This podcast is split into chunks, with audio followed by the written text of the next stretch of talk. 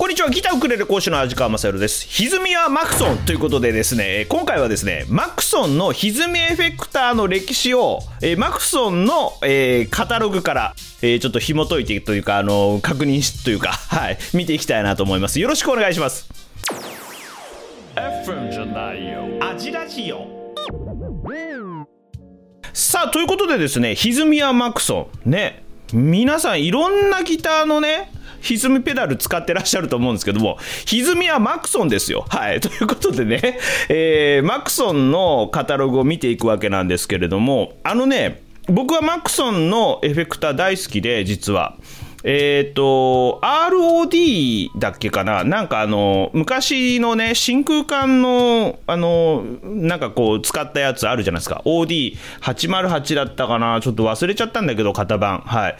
えー、ROD808 だったと思うんだけど、まあまあまあ、ともかく、はい。えー、で、それをね、初めて買った記憶があります。はい。えー、は、はちゃうわ。初めてはメタルゾーンだ。あ、ごめんなさい。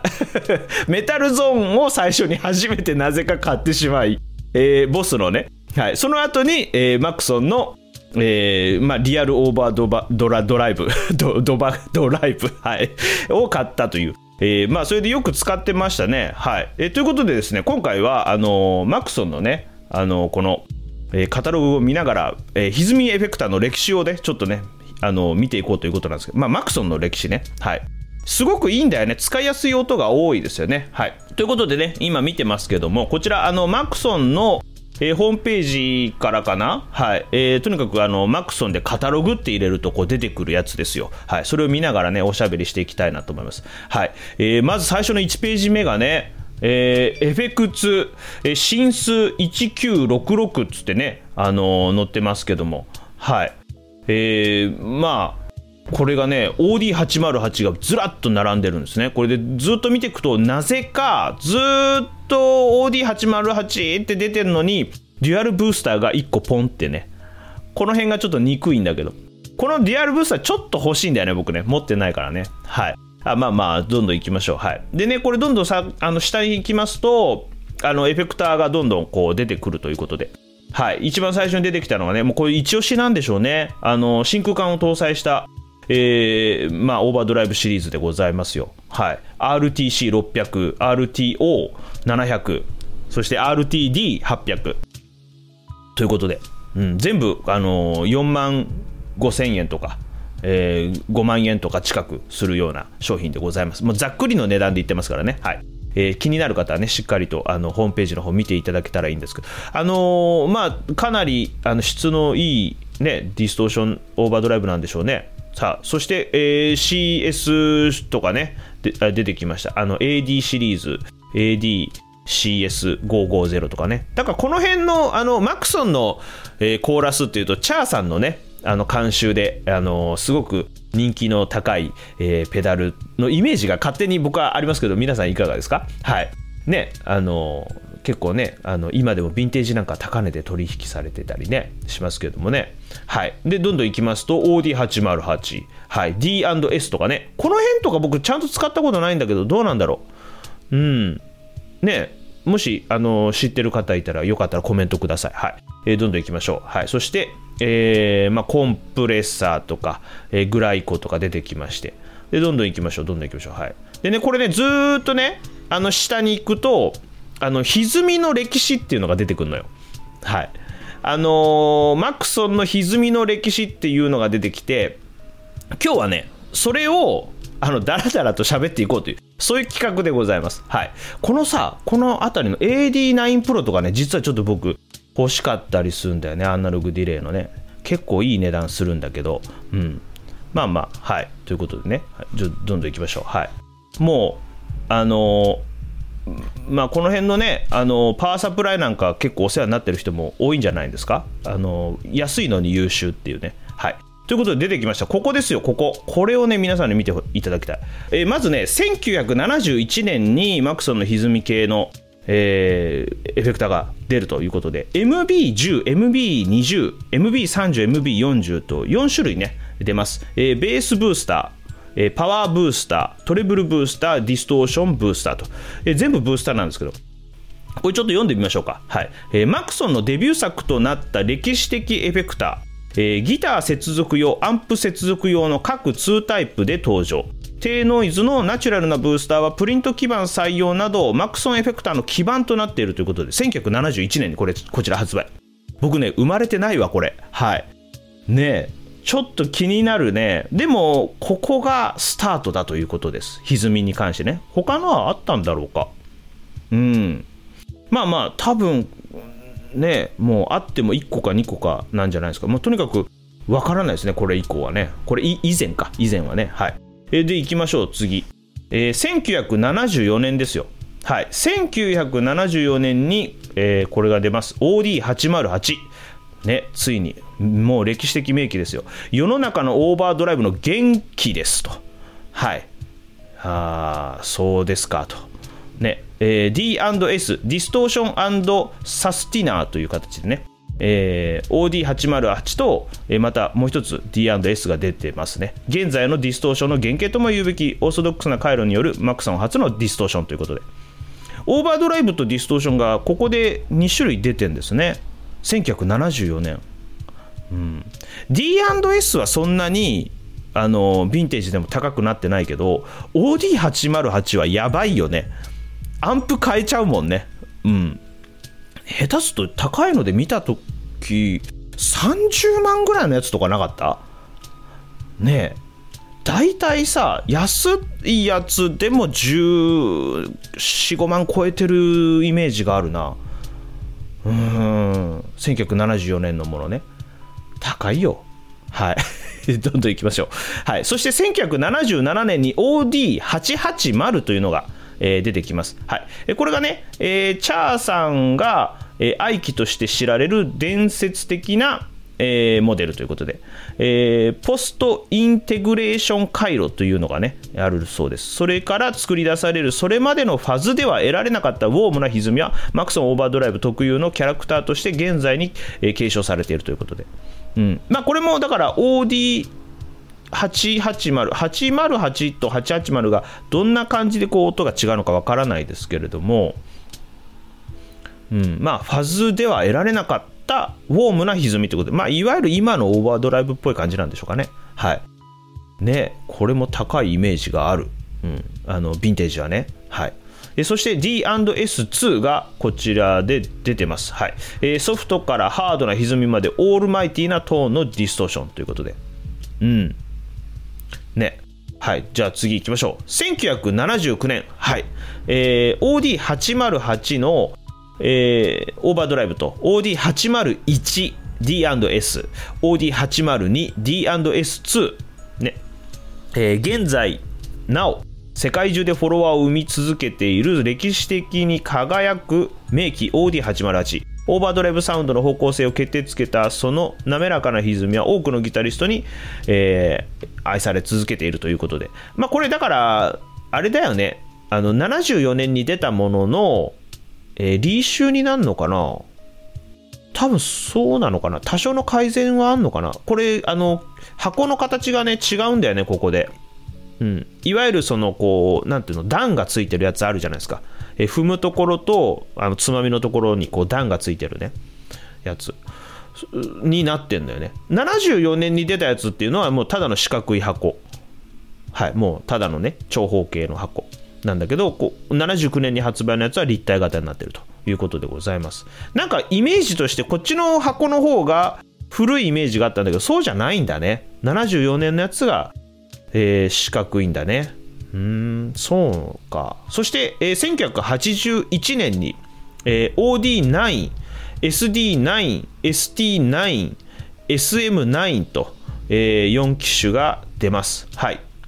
えー説明文読んでみましょう。OD808、OD880 を引き継ぐ OD9 など9シリーズが登場。エッジの効いた SD9、ミッドブースト搭載の ST9、ヘビーな歪みの SM9 をラインナップということで、1981年ですね。まあなんかこの辺からこう現代的なイメージに近い音なのかな。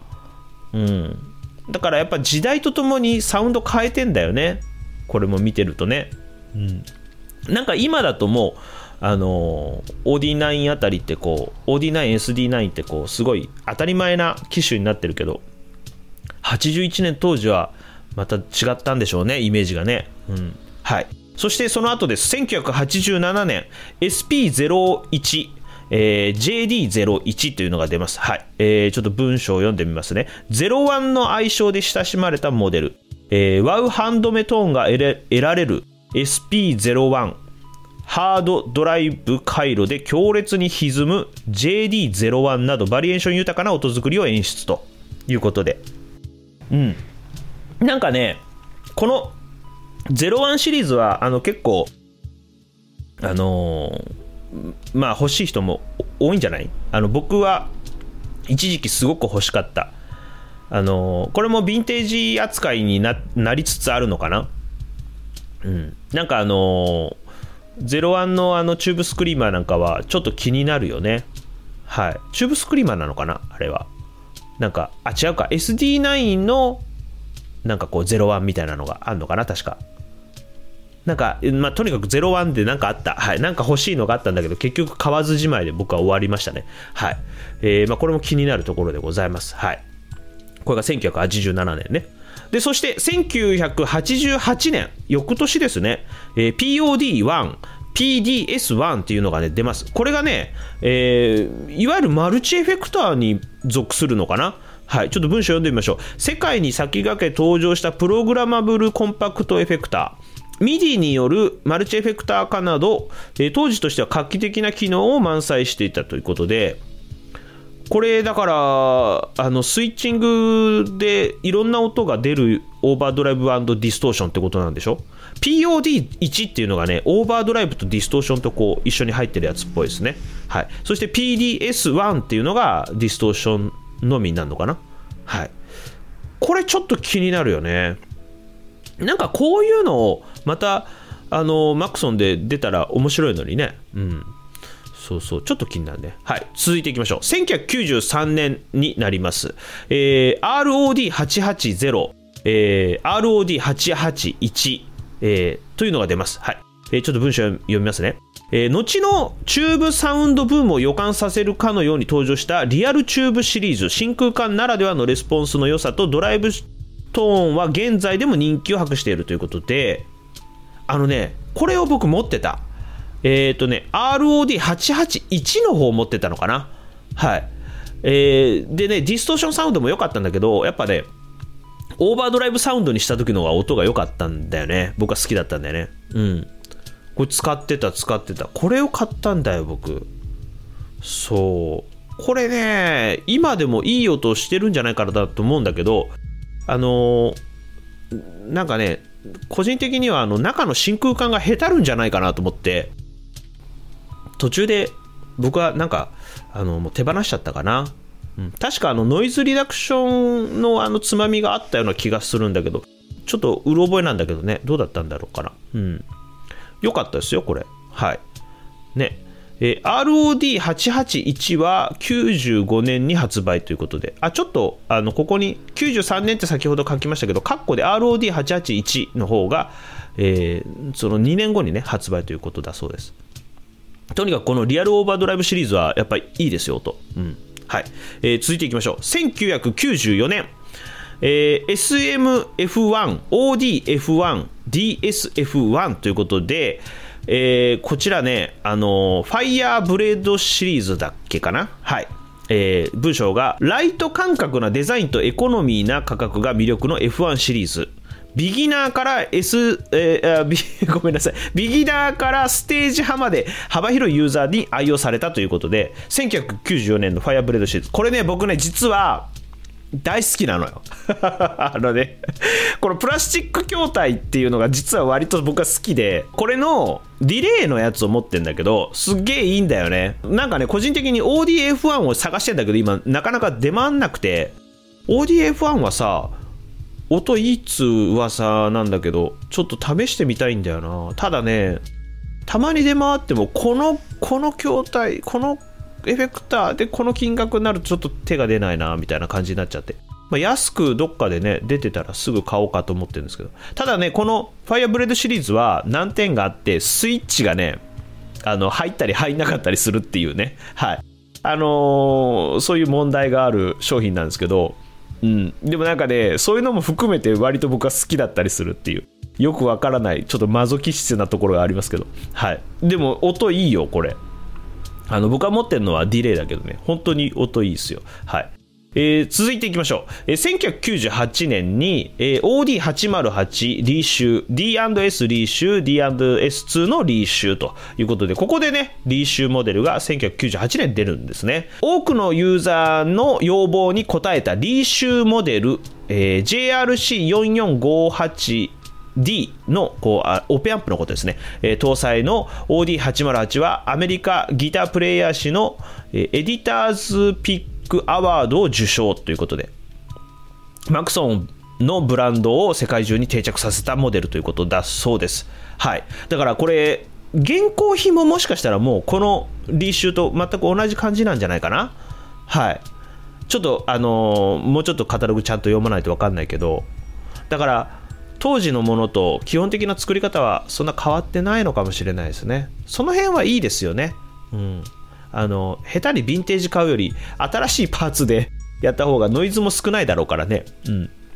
はい、次行きましょう。1999年です。od820 え ds830 ということで、えーいわゆるお弁当箱の、あの愛称で言われるね、あの大きい筐体になりましたけど、えーボルテージダブリング回路によるプロ仕様の OD820 チューブアンプの音圧をリアルに再現する DS830 ということで、はい、まあ、この辺りも結構好きな人は好きなんじゃないですか。僕使ったことないんだよね実はね。うん。まあまあいわゆるあのーまあ OD808 とはちょっとニュアンスの違うエフェクターということで。でも良さそうだよねこの辺ね。VOP とかと似てるとかいう記事を読んだことあるけどはいこの辺のどうなんだろうはい。まあ、ちょっと詳しい方、あの、教えてください。はい。えということで、続いて、えーもうこれラストになりますね。2002年になりまして、えー、New OD9、New SD9 ということで、新しく OD9 と SD9 がね、あの、ここで再登場ということですけど、オリジナルモデルの持つウォームで滑らかなアナログトーンをそのままに、えートゥルーバイパス、えー高、高耐久性基板、はい、そしてローノイズの設計などによりさらに高品位へと、えーグレードアップしたニュー9シリーズということでございます。なるほど。はい、えートゥルーバイパスも採用されて、えーねあのサウンドはそのままですよということで。案外ヴィンテージよりいいんじゃないの？っていうね、えーそういう設計になったということでございます。はい。なんかあの、ちらっと僕、どっかの記事で読んだんだけど、マクソンのツルーバイパスっていうのは、なんかちょっと、いわゆる、あの、配線をこう、スッと抜ける。何言ってるか分かんないね。なんかいわゆるトゥルーバイパスとちょっと違うみたいな記事を読んだんだけど、どういうことなんだろうね、あれはね。うん。なんかこう、電気回路的に、どういうことなんだろうね、それね。なんか、トゥルーバイパスでもいろいろあるんですかね。うん、なんかそういう記事を読んだことがある。詳しい方はよかったら教えてください。はい。もうね、僕のチャンネルでこのアジラジオはいつもね、情報が薄いんですけど、薄いんだけど、でもなんかそんなね、ちらっとなんかこんなこと聞いたことあるようななみたいな、そういうことをね、喋ったりしますけどね。はい。まあまあ、とにかくそういうことでございます。はい。えー、でね、ざっと見てきましたけど、いかがですか ?1971 年から、まあ2002年までだけど、おそらくここから先っていうのは、まあちょこちょこね、新しいモデル出てるとは思うんですけども、まあ、そんなにね、あのー現行ラインナップと変わってないんじゃないかなと思います。はい。ねえ、そう。マクソン。なんか使ったことあります？皆さん、マクソンのエフェクター。僕はね、そうだな。まあ、やっぱり SD9 系の音が好きだからか、えーその辺だけど、あのあとはね、も今僕が現状マクソンで持ってるのは VOP9 かな。うん。VOP9 はね、あのいいよ。いいよって何がいいんだっていうね。あのドライブのね、つまみをゼロにすると、あの完全なクリーンブースターになるんですよ。だから、あの、歪ませないで、ちょっとこう、質感を、こうなんていうのウォームにしたい時ウォームな感じのあの何とも言えない感じにしたい時に 何とも言えないじゃ分かんないだろうけど、まあ、VOP9 を挟むことが多いですね。だからフルアコでジャズやる時なんかも実は VOP9 の歪みゼロにしてえー、あとトーンコントロールしてあのアンプで鳴らすみたいなね。そういうのやるね。そうするとね例えばね JC 使ってても柔らかい音になってすごくあのなんだろう聞きやすい音になりますね、うん、でちょっと歪み上げればねあのなんだろうこう OD9 みたいな音が出るんで、うん、そう。割と僕は好きで使ってますね。はい。